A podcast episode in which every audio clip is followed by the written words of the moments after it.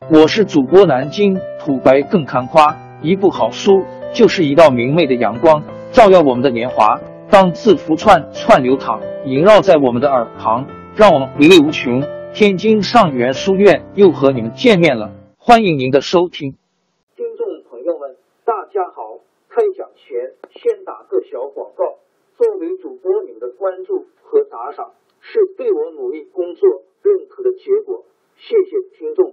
天津上元书院、南京土白更堪夸主播最新专辑《平话祖国华夏上下五千年》终于上线了，一部宏伟巨作。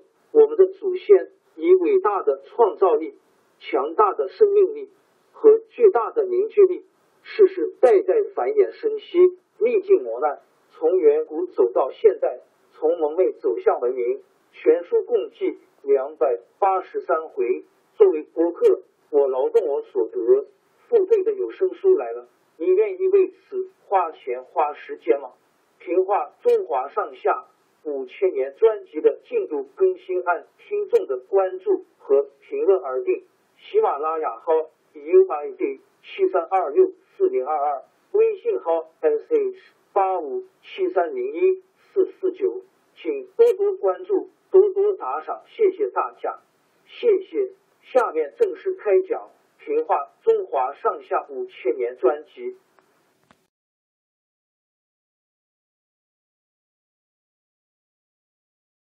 官渡大战以后，刘备逃到荆州，投奔刘表。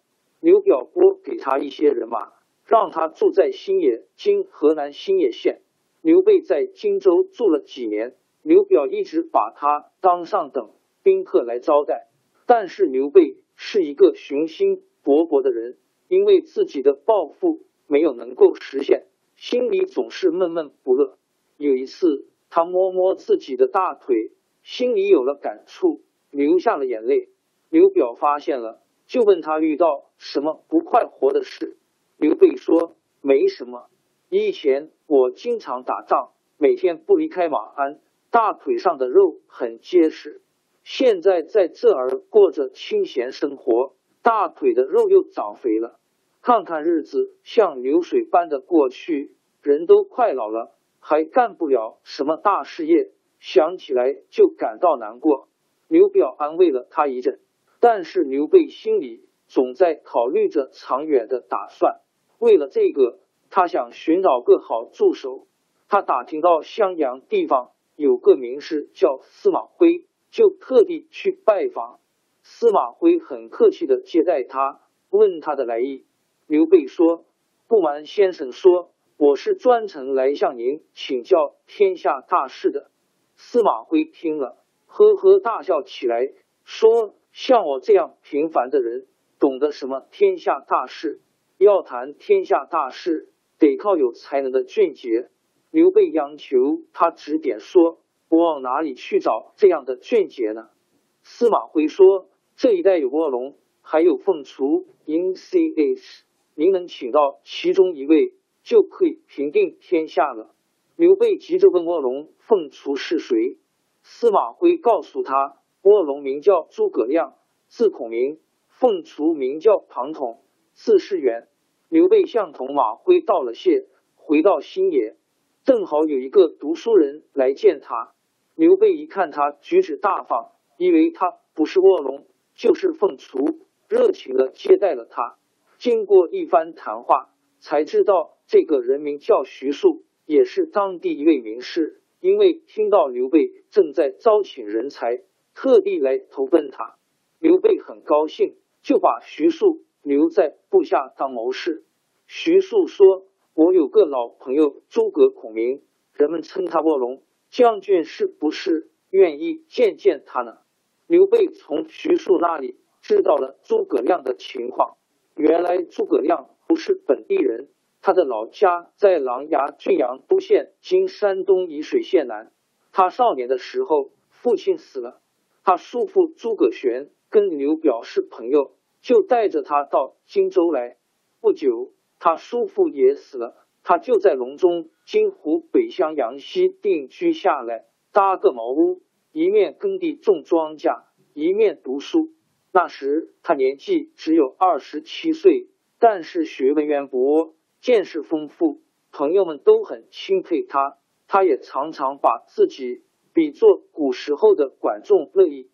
但是他看到天下乱纷纷，当地的刘表也不是能用人才的人，所以他宁愿隐居在隆中，过着他恬淡的生活。刘备听了徐庶的介绍，说：“既然您跟他这样熟悉，就请您辛苦一趟，把他请来吧。”徐庶摇摇头说：“这可不行，像这样的人，一定得将军亲自去请他。”才能表示您的诚意。刘备先后听到司马徽、徐庶这样推崇诸葛亮，知道诸葛亮一定是个了不起的人才，就带着关羽、张飞一起到隆中去找诸葛亮。诸葛亮得知刘备要来拜访他，故意躲开。刘备到了那里，扑了个空。跟刘备一起去的关羽、张飞都感到不耐烦。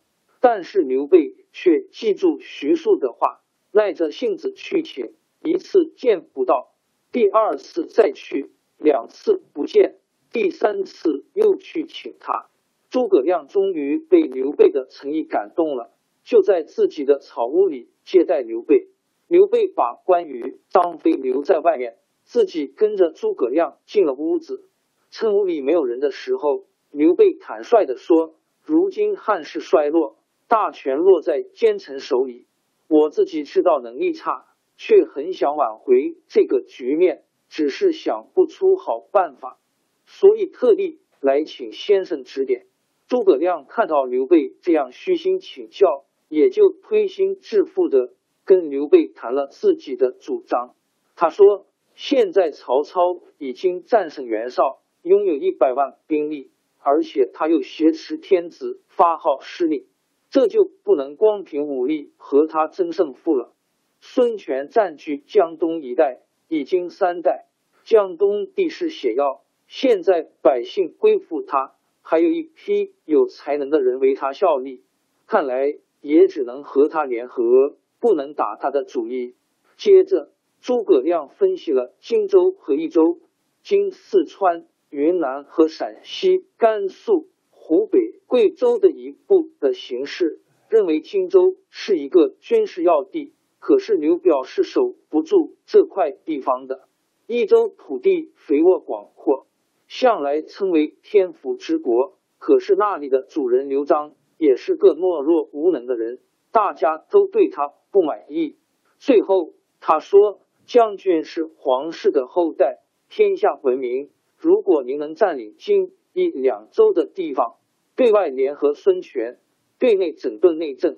一旦有机会，就可以从荆州、益州两路进军攻击曹操。到那时，有谁不欢迎将军呢？能够这样，功业就可以成就，汉室也可以恢复了。刘备听着听着，不禁打心眼里钦佩眼前这个青年人，说：“先生的话真是开了我的窍，我一定照您的意见干。”现在就请您一起下山吧。诸葛亮看到刘备这样热情诚恳，也就高高兴兴跟着刘备到新野去了。后来人把这件事称作三顾茅庐，把诸葛亮这番谈话称作隆中对。打那以后，刘备把诸葛亮当老师对待，诸葛亮也把刘备当做自己的主人，两人越来越亲密。关羽和张飞看在眼里，心里很不高兴，背后直嘀咕。他们认为诸葛亮年纪轻轻，未必有多大能耐，怪刘备把他看得太高了。刘备向他们解释说：“我有了孔明先生，就像鱼得到水一样，以后可不许你们乱发议论。”关羽、张飞听了刘备的话，才没有话。王朝更迭，江山易主。世事山河都会变迁，其实我们无需不辞辛劳去追寻什么永远，活在当下，做每一件自己想做的事，去每一座和自己有缘的城市，看每一道动人心肠的风景，珍惜每一个擦肩的路人。纵算经历颠沛，尝尽苦楚，也无怨悔。